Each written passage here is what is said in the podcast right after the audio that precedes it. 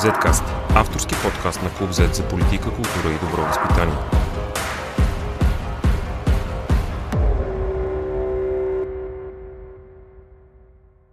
Здравейте, вие сте с Zcast, аз съм Илия Вълков. В този епизод наш гост е Красимира Величкова, директор на Българския дарителски форум как се развива дарителството в България, какви са тенденциите, даряват ли повече българите, какви платформи използват за дарение. Неправителствена организация публикува миналата седмица и много обстоен и задълбочен анализ в тази сфера. Сега казвам здравейте на госпожа Величкова и се надявам да говорим и по много други въпроси. Здравейте, как сте? Здравейте, благодаря, добре. Здрави и вдъхновени. Все още. А какво показва анализа, който публикувахте миналата седмица? Има, както се вижда, и различни устойчиви тенденции и в платформите за, за дарение. В същото време се вижда и, че има отлив от страна на дарителите и намаляване на средствата. Да, да, анализът, който така традиционно публикуваме, той е важно да отбележим, че за цялата 2019 година, тъй като ние събираме данни от различни източници, така че това не е анализът за тази година. Сигурни сме, че данните за 2020 ще бъдат съвсем различни, предвид факта, че особено в началото на пандемията имаше изключително, изключително голяма дарителска активност. Та за 2019 около 100 милиона лева, малко над 99 милиона са дарени, което действителност като общ сума е спад в сравнение с предходната година, но пък е важно да отбележим, че като ми задавате въпроса даряват ли българите, т.е. ако говорим за хората, то даренията се увеличават, защото в България дарителите са фундации, компании и хора и а, хората са дарили около 11 милиона за 2019 година, а, а това е увеличение спрямо предходната година. Всъщност големия спад а, идва от спада на даренията при фундациите. А това, е което причината? може би... Имате ли обяснение? Причините са няколко. В, в, така, в България фундациите, които инвестират средства. От една страна са организации, които имат собствени фондове и те ги инвестират и съответно харчат от приходите. Такива организации, т.е. като казвам харчат, имам предвид, че те нали, даряват, сключват договори за финансиране през грантове. Такива са Фундация Америка за България, Американска фундация за България, Свети Свети Кирил и Методи. Това са организациите със собствен фонд. Но другите организации, другите фундации, това са международните организации, които поради някакви различни причини и свои приоритети работят в България. И всъщност миналата година два големи донора, два, две големи донорски организации, дори даже бих казала и три, приключиха програмите си в България, защото смятат, че спрямо показателите от други държави, България е развита държава и че а, няма нужда вече от инвестиции в а, сферите, в които са финансирали. Това са фундация ОЛК, фундация Велукс и фундация Чарлз Стюарт Мод. Както 2007 година се изтеглиха големите международни програми и организации от България, защото влизайки в Европейския съюз, това означаваше за тях, че ние сме една успяла държава. Така и в момента много от фундациите пренасочват дейността си в а, държави или в собствените си държави, или в държави, където има много по-сериозни проблеми, отколкото в България. А как въобще ще се отрази на развитието на гражданското общество и на неправителствения сектор в България? Смятате ли, че създадени достатъчно устойчиви структури, които се самофинансират и самоподдържат, за да могат да продължат да развият своята дейност. Гражданския сектор за целта на разговора ще кажа, че е системно недофинансиран.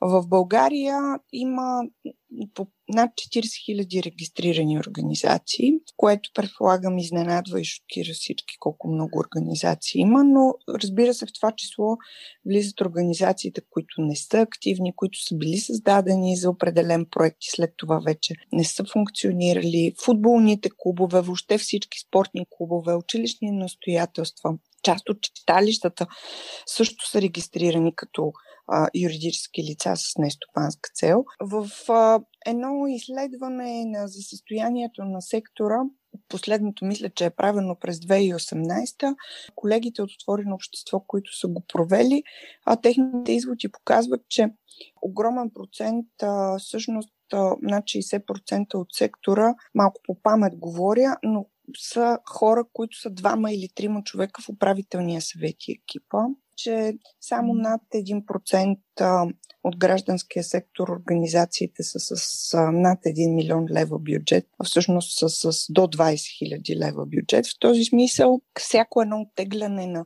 донорска организация е много тежък удар върху гражданския сектор, поради факта, че тук няма нито индивидуалните дарители, нито компаниите, нито съществуващите фундации, които остават и финансират, могат да заместят тази дупка. И това много силно се усеща.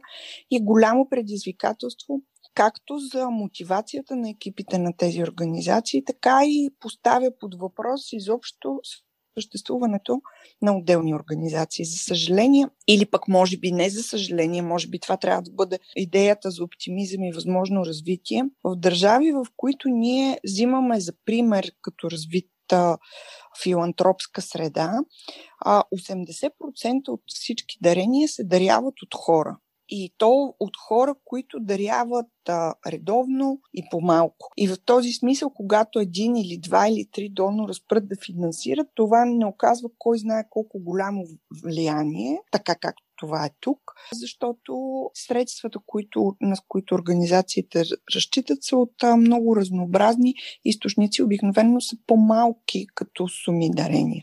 А тук пак се връщам към анализа, около 12% от даренията са всъщност от хора. И в този смисъл затова казвам, че може би пък оптимистично да го погледнем, защото има на къде да се развива.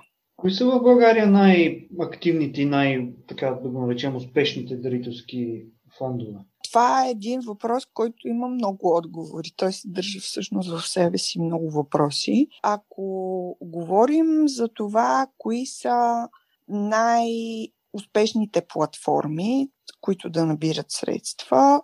Аз със сигурност, като добър пример, мога да, пока, да кажа, да споделя DMS а, и а, платформата BG. От друга страна, ако говорим кои са най-успешните кампании на организации, които създават фондове и набират средства, за да могат да подкрепят определени групи хора. Например, на мен през последната година естествено фокусът е COVID, но за мен добър пример беше фондът на Български фонд за жените, който беше създаден за подкрепа на кризисни центрове и въобще организации, които работят с а, жени и деца, жертви на насилие, mm-hmm. тъй като предполагам всички са чували, че особено тогава, когато бяхме в а, ситуация да сме затворени по домовете си, това беше много, много, много тежко именно и за тези хора, които са жертви на насилие. Така че организациите, които работят в това поле, имаха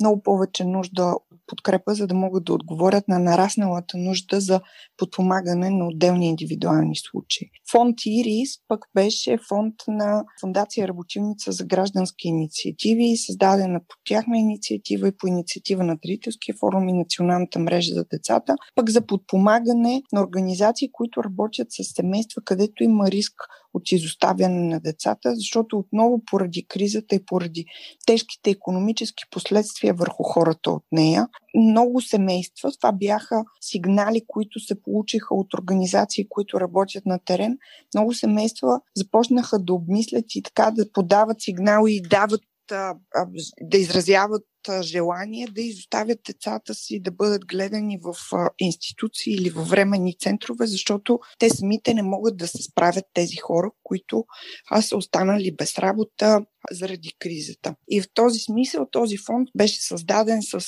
дарението на една швейцарска организация, така че именно да бъдат подпомагани пък организации, които предоставят буквално хуманитарна помощ на семейства, така че те да преодолеят момента на кризата и да задържат децата си.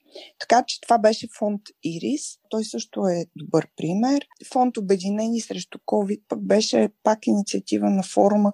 Не казвам само, в смисъл не ги изреждам само защото да. ние сме замесени в тях, да, защото да, да, наистина биха били за мен са пример за добра практика. А обединение на организации и компании, които дариха и събрахме 1 милион лева и отново на конкурсен принцип ги разпределихме вече между болници, организации, включително и а, няколко микрофирми, които пък а, искаха да правят неща в общността си. Тоест, правенето на добро със сигурност не е запазена територия само на гражданските организации. Така че от тази гледна точка това за мен са примери за фондове, т.е. за структури, обединени усилия и структурирани, които дават след това обаче възможност а, на организации да бъдат подкрепени и по този начин да се стига до хората.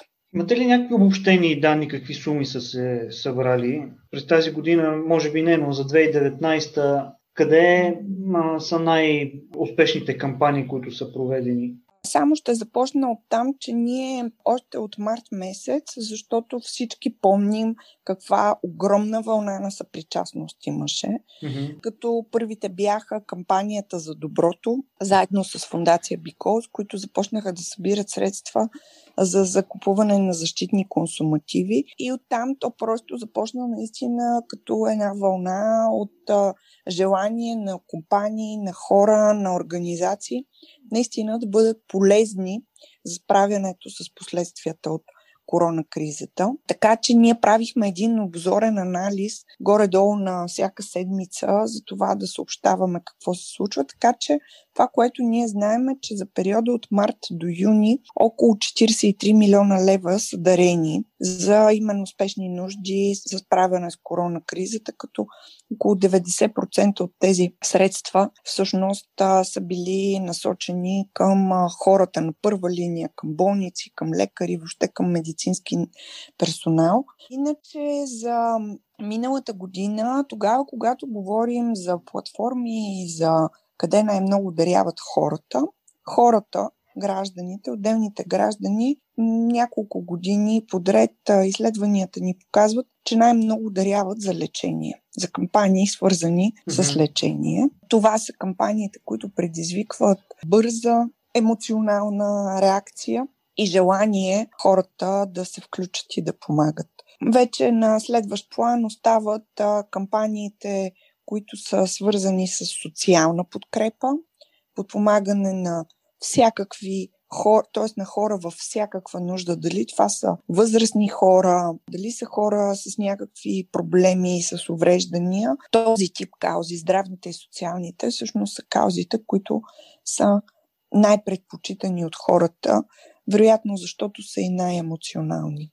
Има ли още такава мобилизация да се подпомага здравната система заради COVID-кризата и сега през втората половина на, на годината и особено в края и? Продължават да даряват, особено компаниите, mm-hmm. но, и, но и фундации продължават да търсят начини да, да са полезни но голямата вълна отмина. Тя беше тогава. Сега продължават и включително и с нас се свързват компании, които търсят варианта на кого да подпомогнат. Но още, може би, май месец, освен пряка, пряката помощ за болниците и за хората, които работят в болниците, изобщо за хората, всички хора, които са на първа линия, компаниите започнаха да се чудят и въобще да се оглеждат и търсят идеи какво различно да подпомогнат, освен на болниците. Някакси оглеждайки се, те виждаха, че има и други нужди, които макар и неформулирани, много шумно публично, някакси а, не, не са по-маловажни. Както вече споменах, хора, жертви на насилие и въобще всички тези организации, които работят с това, хора, които са в бедност, хора, които са в изолация и нямат а, достъп, имат нужда от подпомагане, включително за достъп до, до храна, а, лекарства, а, медицинска помощ. А, напоследък това, което забелязваме е, че има спад на голямото така дарителско усилие, но това е естествено, защото този тип кампании, хуманитарни кампании, когато ги има, те са наистина една огромна вълна, която след това е съвсем нормално и естествено след голям прилив да има отлив. И от тази гледна точка, сега, особено сега този месец около коледа, забелязваме, че има отново по-голяма активност, но този път като че ли естествено се се търсят подходи и въобще търсят се инициативи, които като че ли предходния път не са били обхванати. Така че а, гражданските организации са търсени като партньор в по-голяма степен сега в този период, именно за да, за да могат да бъдат покрити неща, които до сега не са били подпомагани. Може ли да се твърди вече със сигурност, че случая Help Karma а, удари много сериозно дарителските организации? Случаят с Help Karma беше много голям и сериозен и тежък скандал, който въпреки, че се случва с една конкретна платформа, естествено всички ние други се чувствахме засегнати. Всички други организации, които се занимават от години с а, развитие на дарителството, с управление на платформи, все още ние не можем да, поне при нас, а, отлив от дарения не се вижда, не се забелязва, но така или иначе огромни усилия ние вложихме през а, изминалия месец, защото вече почти месец мина от а, първото, първото разследване по случая. Тогава насам а, ние като организации, така една голяма група от организации, всъщност това, което направихме е, че се върнахме към едни стари стандарти за добро управление, които бяха създадени преди 10 на години от Фундация Работилница за граждански инициативи. Обновихме ги и всъщност в момента сами си казахме, че започваме, че тези стандарти ние ги спазваме за това как какво означава да се управлява добре една организация, да бъде прозрачна и отговорна към своите дарители въобще към всички хора, с които работи. След нали, така огромното усилие по обясняване, разясняване през медии, през отделни журналисти, през срещи между колеги, което и до сега не сме спрели да го правим. Всъщност в момента е периода, в който наистина се вглеждаме много сериозно в себе си и виждаме какво още и какво повече можем да направим, така че ние като организации, които работим, да можем да наистина да гарантираме, че работим качествено и добре и че заслужаваме заслужаваме доверието, което получаваме, както от хората, така и от компаниите и фундациите, които ни даряват, за да правим това, което правим. А отделно от това, предполагам всички са чули, или ако не всички, то повечето, че това, което се случи пък с Help Karma, породи една огромна вълна от активност сред IT сектор, които са се събрали като доброволци в момента над 600 човека и а, обмислят а, по какъв начин да направят нещо, което да бъде по-полезно за организациите, които набират средства за своите каузи. Те обмислят създаването на една дарителска платформа, която да може след това всички организации и въобще кампании и каузи да ползват. И за мен е много интересно, защото това е една много сериозна, едно много сериозно количество енергия и опит, професионален опит, който са готови тези хора буквално да дарят, а, за да бъде изградено нещо смислено. Все още разговорите са много в началото, но тъй като аз поне като ги слушам, си давам сметка колко много и колко често всъщност ние живеем в паралелни светове, които рядко се докосват, а могат да бъдат, можем да бъдем полезни ако си говорим, ако не се губим в превода и ако работим заедно. И за мен е изключително интересно сега да наблюдавам въобще да участвам с това, което мога и знам в разговорите на тези хора, така че да се случи нещо смислено. Така че а, ефектите от а, Хелпо, това, което се случи с Хелкармо, може да се окаже, че са многопосочни и не е непременно само негативни. А какво ще бъде по-различното в тази платформа в сравнение с сега съществуващите платформи за ами, онлайн дарения?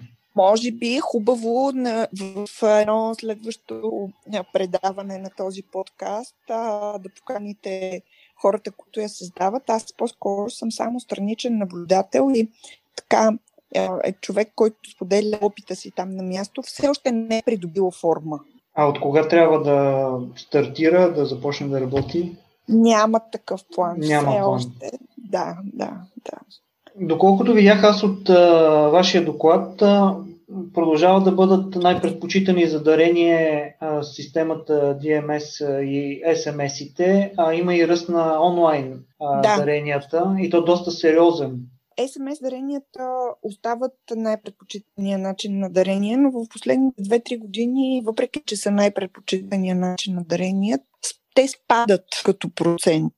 Тоест, ако преди 2-3 години 70% от хората казваха, че предпочитат да даряват с СМС и сега това са около 40% от хората, малко над 40%. А онлайн даренията Ами, за нас естественото обяснение е, че все повече хора работят в онлайн среда, чувстват се спокойни да ползват тази онлайн среда изобщо за разплащания. И съответно, както през а, различните платформи, през различни, най-най-най-различни механизми за разплащания, освен картови, картовите, а, нали, мобилните приложения на, на, на различните банки а, и въобще всички други възможности, а, хората все повече очевидно, хората, които ползват а, и са в онлайн среда, започват и да даряват по-често. А, така че това е обяснението и то е, естествено ние сме сигурни, че и за в бъдеще ще се увеличава и вероятно в някакъв момент ще стане най-предпочитания начин за даряване именно през онлайн даренията. Няма как да не се отбележи факта, разбира се, че а, в тези данни влизат а, даренията, които са направени през, а, през Help Karma, а тя като платформа, която привличаше подкрепа, особено за случаите за лечение, все пак беше най-така голямата и предпочитаната. Така че именно и поради този факт имаме ръст за миналата година, защото нали, тя съществуваше като един лесен и удобен механизъм, но очевидно е, че тогава, когато говорим за дарителство, това да е бързо и лесно а, и удобно, се оказва, че не винаги всъщност е най-доброто. Да. И че е много важно тогава, когато дарителите даряват, наистина а, те също да си правят труда и да проверяват, а, да проверяват каузите, за които даряват. Знам, че когато го казвам, звучи особено, защото човек си казва, ма не стига, че и дарявам, ами сега и да проверявам. Ние можем да знаем, да сме сигурни, че нашето дарение е допринесло и че от него имало полза, тогава, когато сме и сигурни в а, организацията или в а, кампанията на хората, за които даряваме. На финал, какво ще си пожелаете за 2021 година да ви се случи? Пожелавам си вдъхновяващи каузи, Пожелавам си повече хора около мен, въпреки че аз съм заобиколена с, с, такива хора, но още повече хора около мен, които са вдъхновени за каузи и са готови да допринасят, защото наистина това е изключително зареждащо и мотивиращо и то е и в голяма степен смисъла, заради който аз работя в Дарителския форум и работя за развитие на дарителството у нас. Много ви благодаря за този разговор. Красимира Величко е директор на Български дарителски форум. Това е и края на този епизод на Zcast, авторския подкаст на Клуб Z. Аз съм Илия Вълков. Бъдете здрави и помагайте, когато можете. Zcast. Извън релсите на обичайното говорене.